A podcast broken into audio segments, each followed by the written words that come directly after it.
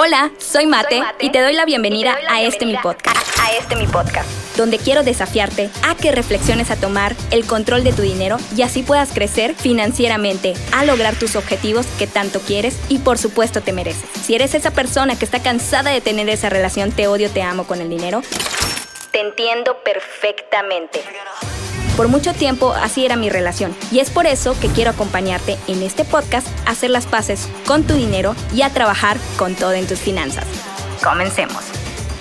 Hola, hola, ¿cómo estás? Espero que te encuentres muy bien y te doy la bienvenida a este capítulo número 7 de nuestro podcast que se llama Lujos vemos, heridas financieras no sabemos. Y me encanta encanta este capítulo porque la verdad es que cuando yo escuché el término de heridas financieras me hizo un mi, mi mente. Porque ahora comprendí ciertas cosas del por qué decía me lo merezco. Obviamente, por este tipo de heridas que a veces, pues obviamente no sabemos y así andamos y luego, pues por más que nos chutemos cursos de finanzas, regresamos a ciertos patrones gracias a esa herida. ¿Y a qué voy con esto? Todos tenemos una relación específica con el dinero. Y así como existen heridas emocionales, que eso ya es de psicología, también hay esas heridas financieras que condicionan, pues obviamente, nuestro comportamiento con respecto a nuestro querido dinero. Y hoy te voy a presentar las cinco heridas que tienen la mayoría de las personas. Para que ahora sí tú detectes y digas, mmm, ahora entiendo por qué hago lo que hago, digo lo que digo, siento lo que siento y actúo lo que actúo. Y bueno, vamos a comenzar con la primera. Se llama la herida limitante. ¿Qué quiere decir con eso? ¿Qué es la herida limitante? Bueno, es esa persona y yo prácticamente, yo tenía esa herida limitante porque cuando una persona viene de condiciones a lo mejor no tan sueltas como ahorita, ¿a qué, a voy con esto? Vamos a resumirlo un poquito más. Es decir, que a lo mejor eh, sufrieron en algunos momentos en su infancia carencias, limitaciones, pues obviamente eso hace que cuando tengan el dinero, pues obviamente le tengan respeto. ¿Y a qué voy con eso? Huyen de las responsabilidades. Es decir, que son esas personas de que les da miedo a lo mejor pedir un crédito, sacar una tarjeta, pedir un crédito automóvil, de automóvil. ¿Por qué? Porque que el hecho de que ya tienen un estilo de vida diferente al que tenían en la infancia, vamos a poner un poquito mejor, el hecho de volver a bajar y vivir en un límite, pues no es nada agradable. Por lo tanto, prefieren huir de esas responsabilidades. O sea, esas personas viven mucho el presente y obviamente minimizan las cosas que tengan que ver con responsabilidades a futuro, como por ejemplo ahorrar. Ellos viven muy en el ahora y como te digo, como todo han tenido carencias, pues ya tienen ese estilo de vida y no están dispuestos a bajarla. Y por eso se limitan con términos de dinero. Por eso las inversiones, uff, no, ni de hablar cosas a largo plazo, menos. Entonces, esa persona cuando escucha eso, enseguida se le eriza la piel y dice, aquí no le entro. La segunda herida es la de la dependencia. Y esto lo vine tocando en unos capítulos anteriores del podcast. Esta herida de dependencia normalmente se da en las mujeres, cuando ceden su poder de toma de decisiones con respecto al dinero, porque toda la vida han escuchado que esos temas no son buenas. ¿Cuántas veces nos hemos dicho nosotras, y yo me lo he dicho a veces, de que es que yo no soy buena con el dinero. Es que las matemáticas a mí no se me dan. Es que como que se le da mejor a la otra persona, mejor que tome las decisiones la otra persona. Yo no. O sea, yo estoy bien así. Soy la creativa, ¿no?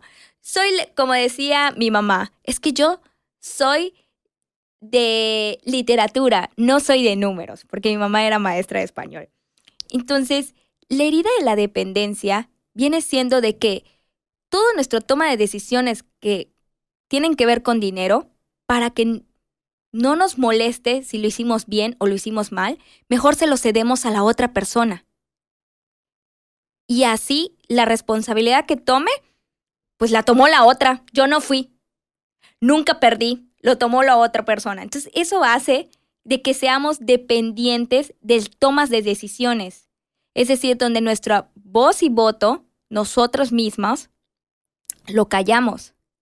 Y eso viene siendo una herida muy fuerte. Por eso esas personas tampoco ven su futuro, porque el futuro se lo dejan a otra persona. Por eso son dependientes.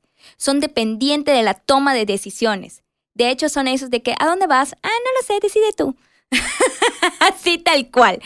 Entonces, esas pequeñas heridas a lo largo pesan y pesan muchísimo, porque la otra persona se siente sumamente comprometida, porque ahora tiene la presión, porque tú ya se lo cediste, ya le cediste esa toma de decisiones. Luego viene la herida masoquista. Esa herida, sin duda, es algo que yo tuve que aprender a trabajar. Creo que fue la herida que más me marcó. ¿Y a qué voy con esto? Voy a contar una pequeña historia, porque esa herida, como te digo, yo me la conozco muy bien, porque vive en mí. Y el hecho de trabajar en las heridas no es que las vamos a curar de la noche a la mañana, sino que es un trabajo muy largo. ¿Y a qué voy con esto? La herida masoquista normalmente es una herida del perfeccionismo. ¿Y a qué voy con esto? Yo me acuerdo que mi mamá, pues es la fue la primera mujer en ganar su propio dinero. Por lo tanto, todo el mundo me decía, mira a tu mamá, ve cuántas horas trabaja, se está sacrificando por ti, no ves todo lo que hace, entonces, ¿qué es lo que pasó? Que yo no podía defraudar a mi madre, ni a todas las personas, porque yo ya estaba en el, en el ojo del huracán, por así decirlo. Yo no podía defraudar a nadie, debido a que pues esa persona se sacrificó por mí. Y yo, ni modos, aunque me esté yendo de la tostada, yo tenía que aparentar que me estaba yendo muy bien. Y ahí me empecé a enredar. ¿Por qué? Porque obviamente tuve que aparentar una vida que no me corresponde. Y ese es el masoquista. El masoquista se está dando una vida que no se que todavía no no la puede tener ahorita. Pero para callar a las personas, para que nadie esté hablando, para que no parezca que es una persona que pues que no triunfó porque pues como te digo, en mi caso el antecedente de que todo, en toda mi infancia me dijeron, no, es que tu mamá se sacrificó por ti, es que tu mamá se sacrifica por sus hijas, es que Entonces yo tenía la responsabilidad de no defraudar a nadie. Entonces, ¿qué es lo que hice? Me di una vida, una vida que todavía no me correspondía. Y me la pasaba de tarjeta en tarjeta, mamá, yo lo pago, me está yendo bien, aunque en la quincena pedía un, Dios mío, sálvame, Dios mío, sálvame. ¿Por qué? Porque no tenía ni cómo pagar la tarjeta. Y así me vine a enredar. Entonces, esa es la persona masoquista. La persona masoquista es la que quiere aparentar que todo está bien, pero en realidad está sufriendo por dentro. ¿Por qué? Por lo mismo, porque tiene muchos detonantes que hacen que no pueda avanzar. Y obviamente huye de todas las responsabilidades, porque vive también en el presente. Luego sigue la herida de la controladora. ¿Qué quiere decir eso? La herida de la controladora es que si esa persona necesita saber que tiene el control de todo, es decir, todas las decisiones tienen que pasar por esa persona. Porque si no, no se siente partícipe de nada, aunque no tenga que aportar. Pero por el hecho de que, mm, es más, es una persona un poco ególatra, porque todo tiene que girar alrededor de, de, de él o de ella. Y obviamente no tiene planes a futuro, porque es una persona súper desconfiada. Si no conoce de qué se trata, no le entra. Pero lo que sí es que sabe un montón. Es esa persona que dices, wow, es como un lobo de Wall Street, sabe un montón de cosas. Y cuando tú le preguntas, oye, ¿dónde inviertes? ¿Qué haces? No hace nada, solo le estudia. Pero no hace absolutamente nada. ¿Por qué? Porque le da miedo. Le da miedo, pero le gusta controlar a los demás. Les gusta que los demás les sirvan. Que los demás gasten por él o por ella. Y eso es impresionante porque esa persona, su herida o en la infancia, pues sí tuvo, tuvo un centro de atención. Y por lo tanto son personas que daría, así, es la persona que dice, yo le invito a todo. ¿Por qué? Porque su personalidad es absorbente. Entonces, esa es la herida de la controladora. Y por último, la herida relajada. ¿Qué quiere decir eso? Bueno, por lo general son personas que han vivido en un estrato social alto, eh, obviamente minimizan el dinero y por lo, por lo general todo el mundo les debe porque de verdad son esas personas que como nunca les faltó nada, pues solo están dan, dan, dan. Y como son bonachones, pues uno que otro les devuelve. Pero por lo mismo, siempre han estado así. Y por lo tanto, siempre están relajados, dicen que el dinero no importa, este, que no se preocupen, que hay cosas más importantes en esta vida. Pero por lo mismo, porque nunca han pasado carencia. A diferencia de, por ejemplo, una persona con herida limitante. Imagínate, una persona con herida limitante que se quiere comer el mundo, ¿ya?